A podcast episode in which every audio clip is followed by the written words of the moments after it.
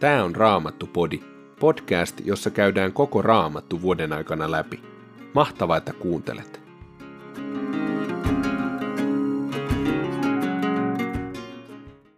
Tänään luemme ensimmäistä Samuelin kirjasta, luvut 12 ja 13.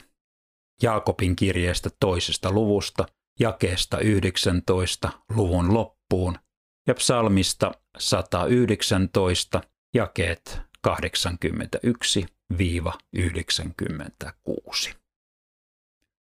Ensimmäinen Samuelin kirja, luku 12. Samuel sanoi koko Israelille, minä olen totellut teitä ja tehnyt niin kuin pyysitte. Olen asettanut teille kuninkaan.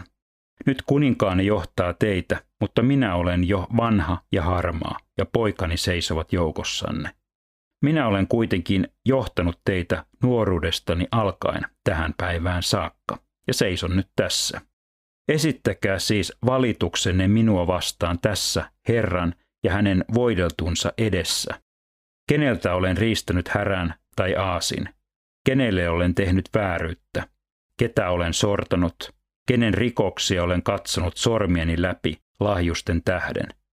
Sanokaa, niin olen valmis hyvittämään kaiken.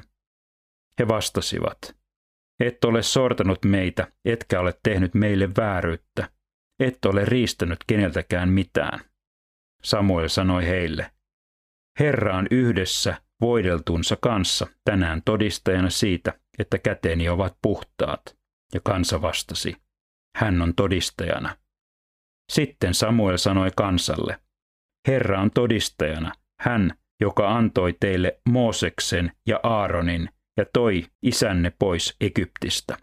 Odottakaa, niin minä tutkin vielä kanssanne, Herran edessä, kaikki ne pelastusteot, jotka hän on tehnyt teille ja isillenne. Kun Jaakobin suku oli mennyt Egyptiin, ja kun teidän isänne siellä huusivat Herraa avukseen, hän lähetti Mooseksen ja Aaronin, ja he johtivat isänne pois Egyptistä ja toivat heidät asumaan tänne. Mutta kun isänne unohtivat Herran, Jumalansa, hän luovutti heidät Siseralle, Hasorin sotaväen päällikölle ja filistealaisille ja Moabin kuninkaalle, ja he kaikki kävivät isienne kimppuun. Silloin isänne huusivat taas avukseen Herraa ja sanoivat, olemme tehneet syntiä, sillä olemme hylänneet Herran ja palvelleet baaleja ja astarteja. Pelasta nyt meidät vihollistemme käsistä, niin me palvelemme ainoastaan sinua. Herra lähetti silloin Jerubaalin, Baragin, Jeftan ja Samuelin ja pelasti teidät kaikkialla vihollistenne käsistä niin, että saatoitte jälleen asua turvassa. Mutta kun näitte ammonilaisten kuninkaan Nahasin hyökkäävän kimppuunne, te sanoitte minulle, ei, kuningas hallitkoon meitä. Kuitenkin oikea kuninkaanne on Herra, teidän Jumalanne. Tässä teillä nyt on valitsemanne kuningas, jota itsellenne pyysitte. Herra on antanut teille kuninkaan. Jos te aina kunnioitatte, palvelette ja tottelette Herraa Jumalaanne, ettekä kapinoi hänen käskyjään vastaan, silloin Herra on teidän ja teidän kuninkaanne kanssa. Mutta jos te ette tottele Herraa, vaan kapinoitte hänen käskyjään vastaan, Herran käsi sattuu teihin ja kuninkaaseenne.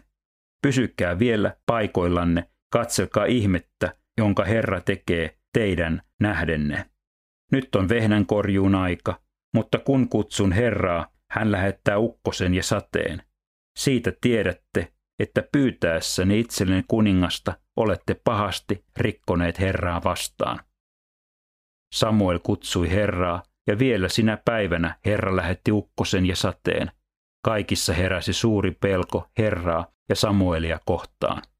Kansa sanoi Samuelille, rukoile palvelijoittesi puolesta Herraa Jumalaasi, jottei meidän tarvitsisi kuolla, vaikka kaikkien syntiemme lisäksi teimme senkin rikkomuksen, että pyysimme itsellemme kuningasta. Samuel vastasi kansalle, älkää pelätkö, te teitte kyllä tämän rikkomuksen, mutta älkää enää kääntykö pois seuraamasta Herraa. Palvelkaa aina Herraa kaikista sydämestänne. älkää eksykö seuraamaan olemattomia jumalia. Ne eivät pysty auttamaan, eivätkä pelastamaan, sillä olemattomia ne ovat. Suuren nimensä kunnian tähden Herra ei tahdo hylätä teitä, kun hän kerran on nähnyt hyväksi ottaa teidät omaksi kansakseen. Enkä minäkään voi tehdä sellaista syntiä Herraa vastaan, että lakkaisin rukoilemasta puolestanne. Minä opetan teille sen, mikä on hyvää ja oikein. Kunnioittakaa ainoastaan Herraa ja palvelkaa häntä uskollisesti kaikesta sydämestänne. Muistakaa suuria tekoja, jotka hän on tehnyt hyväksenne. Mutta jos jatkatte pahoja tekojanne, teidät ja kuninkaanne pyyhkäistään pois. Luku 13. Tullessaan kuninkaaksi Saul oli 30-vuotias ja hän hallitsi Israelia kaksi vuotta. Saul valitsi Israelista 3000 miestä ja piti heistä 2000 luonaan Mikmasissa ja Peetterin vuorilla. Tuhat miestä jäi Jonatanin luo Benjaminin Gebaan, mutta muun väen Saul päästi kotiin. Sitten Jonatan tuhosi Gepassa filistealaisten vartioston, ja filistealaiset saivat kuulla, että hebrealaiset olivat nousseet kapinaan. Saul käski puhaltaa hälytystorvea kaikkialla Israelissa. Ja koko Israel kuuli tämän viestin. Saul on tuhonnut filistealaisten vartioston, ja nyt he hautovat kostoa. Kutsua noudattaen kansa kokoontui Saulin luo Gilgaliin – Filistealaiset kokosivat joukkonsa ryhtyäkseen sotaan Israelia vastaan. Heillä oli 30 000 sotavaunua, 6 000 ratsumiestä sekä jalkaväkeä yhtä paljon kuin on hiekkaa meren rannalla. He marssivat Israelin alueelle ja leiriytyivät Mikmasiin Bet-Avenista itään.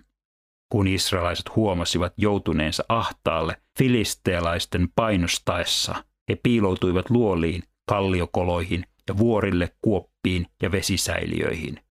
Jotkut menivät jopa Jordanin yli Kadin heimon alueelle ja Kileadiin. Saul pysytteli kuitenkin Kilkalissa ja väki kokoontui peloissaan hänen luokseen. Hän odotti Samuelin määräämän ajan seitsemän päivää, mutta Samuel ei tullutkaan Gilkaliin. Kansa alkoi hajantua Saulin luota.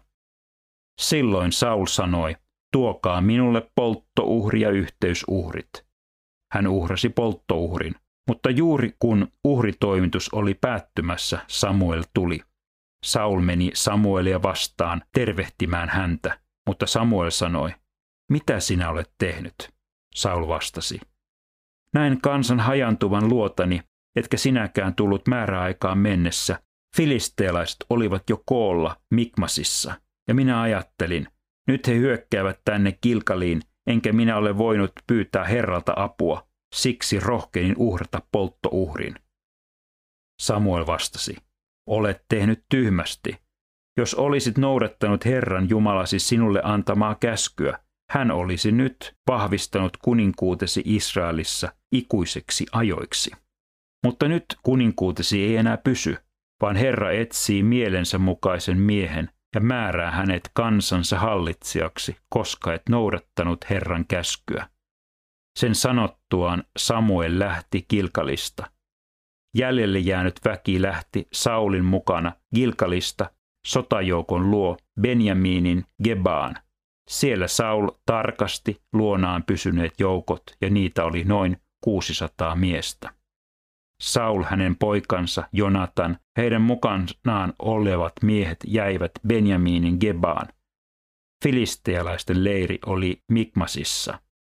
Leiristä lähti kolme joukkoa ryöstöretkille. Yksi niistä meni Ofraan päin, Suolin alueelle. Toinen Pet Horonin päin. Kolmas kohti autiomaata seudulle, joka on Sepoimin laakson yläpuolella. Koko Israelissa ei siihen aikaan ollut ainoatakaan seppää, koska filistealaiset pelkäsivät israelaisten tekevän itselleen miekkoja ja keihäitä. Israelaisten oli pakko mennä filistealaisten luo saadakseen aurojensa terät, kuokkansa, kirveensä ja sirppinsä teroitetuiksi. Aurojen ja kuokkien teroitus maksoi kaksi kolmannes sekeliä, kirveiden teroitus ja piikin kiinnittäminen sauvaan yhden kolmannes sekelin. Niinpä ei sodan syttyessä koko Saulin ja Jonatanin väestä kellään muulla ollut miekkaa eikä keihästä kuin Saulilla itsellään ja Jonatanilla. Filistealaisten etuvartiosto asettui Mikmasin solaan. Jaakobin kirje toinen luku ja 19. Sinä uskot, että Jumala on yksi, oikein teet, pahat hengetkin uskovat sen ja vapisevat. Mutta etkö sinä tyhjäpäiväinen ihminen tahdot tietää, että ilman tekoja usko on hyödytön? Eikö meidän isämme Abraham osoittautunut vanhurskaaksi tekojensa perusteella, kun hän vei poikansa Iisakin uhrialttarille? Huomaat, että usko vaikutti yhdessä hänen tekojensa kanssa, ja teoissa usko tuli todeksi. Ja niin täyttyi raamatun sana. Abraham uskoi Jumalan lupaukseen, ja Jumala katsoi hänet vanhurskaaksi, ja hän sai nimen Jumalan ystävä.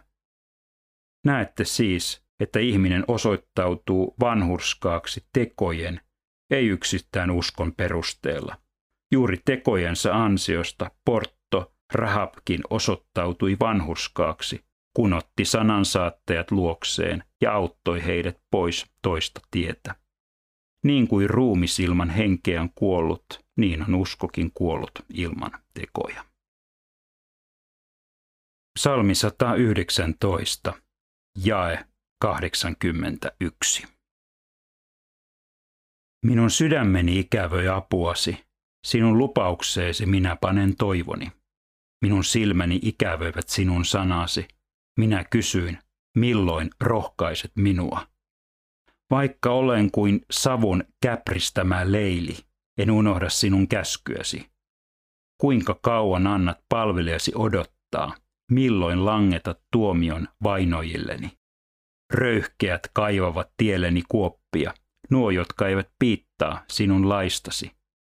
Sinun käskysi ovat oikeat, auta minua, he vainoavat minua syyttä.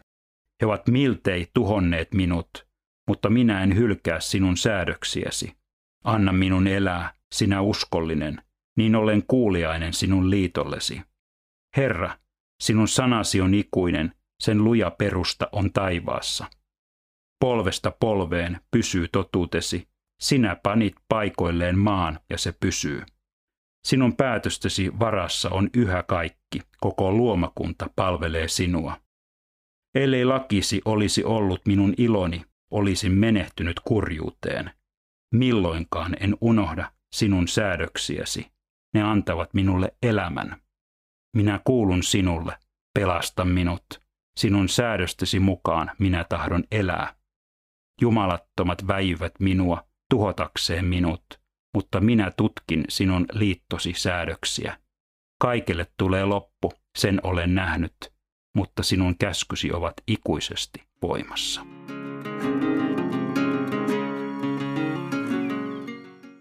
Ensimmäisessä Samuelin kirjassa olemme seuranneet tähän asti kappaleen matkaa Saulin elämästä. Saul on monella tavalla surullinen hahmo. Hän oli kyllä Jumalan valitsema hänet profetta Samuel Herran kehoituksesta voiteli kuninkaaksi. Kuitenkaan hän ei ollut mikään valmis johtaja, niin kuin kukaan meistä ei ole valmis tehtävämme, vaan usein Jumala meitä sitten kouluttaa ja valmistaa tarttumaan tehtävään, kun sen aika koittaa.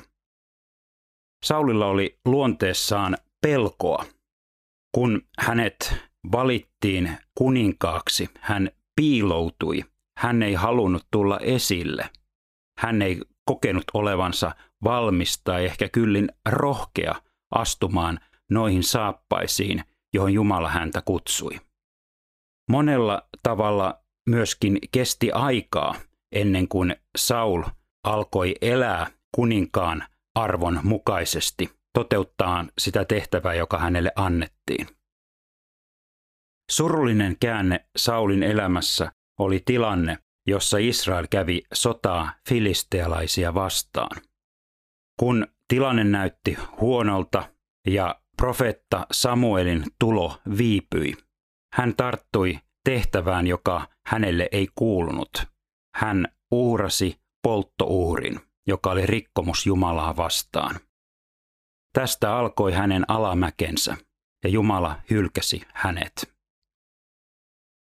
Monenlaisia ajatuksia varmasti nousee, kun tätä tekstiä kuulimme ja luemme.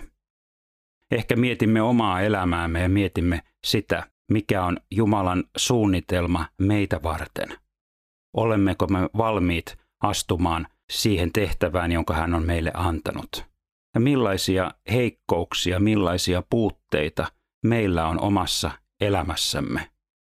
Onko elämässämme kenties jotakin sellaista, joka voi suorastaan olla este Jumalan suunnitelman toteutumiselle meidän elämässämme? Näiden suuritien kysymysten ääressä saamme tänään pysähtyä ja luottaa siihen, että Jumala on rakkaus, Jumala on hyvä ja hänellä on hyvä tahto meitä kohtaan. Myös Saulilla olisi ollut valmiudet ja rohkeus valita toisin, mutta hän kuitenkin valitsi väärän tien. Valitaan me toinen tie.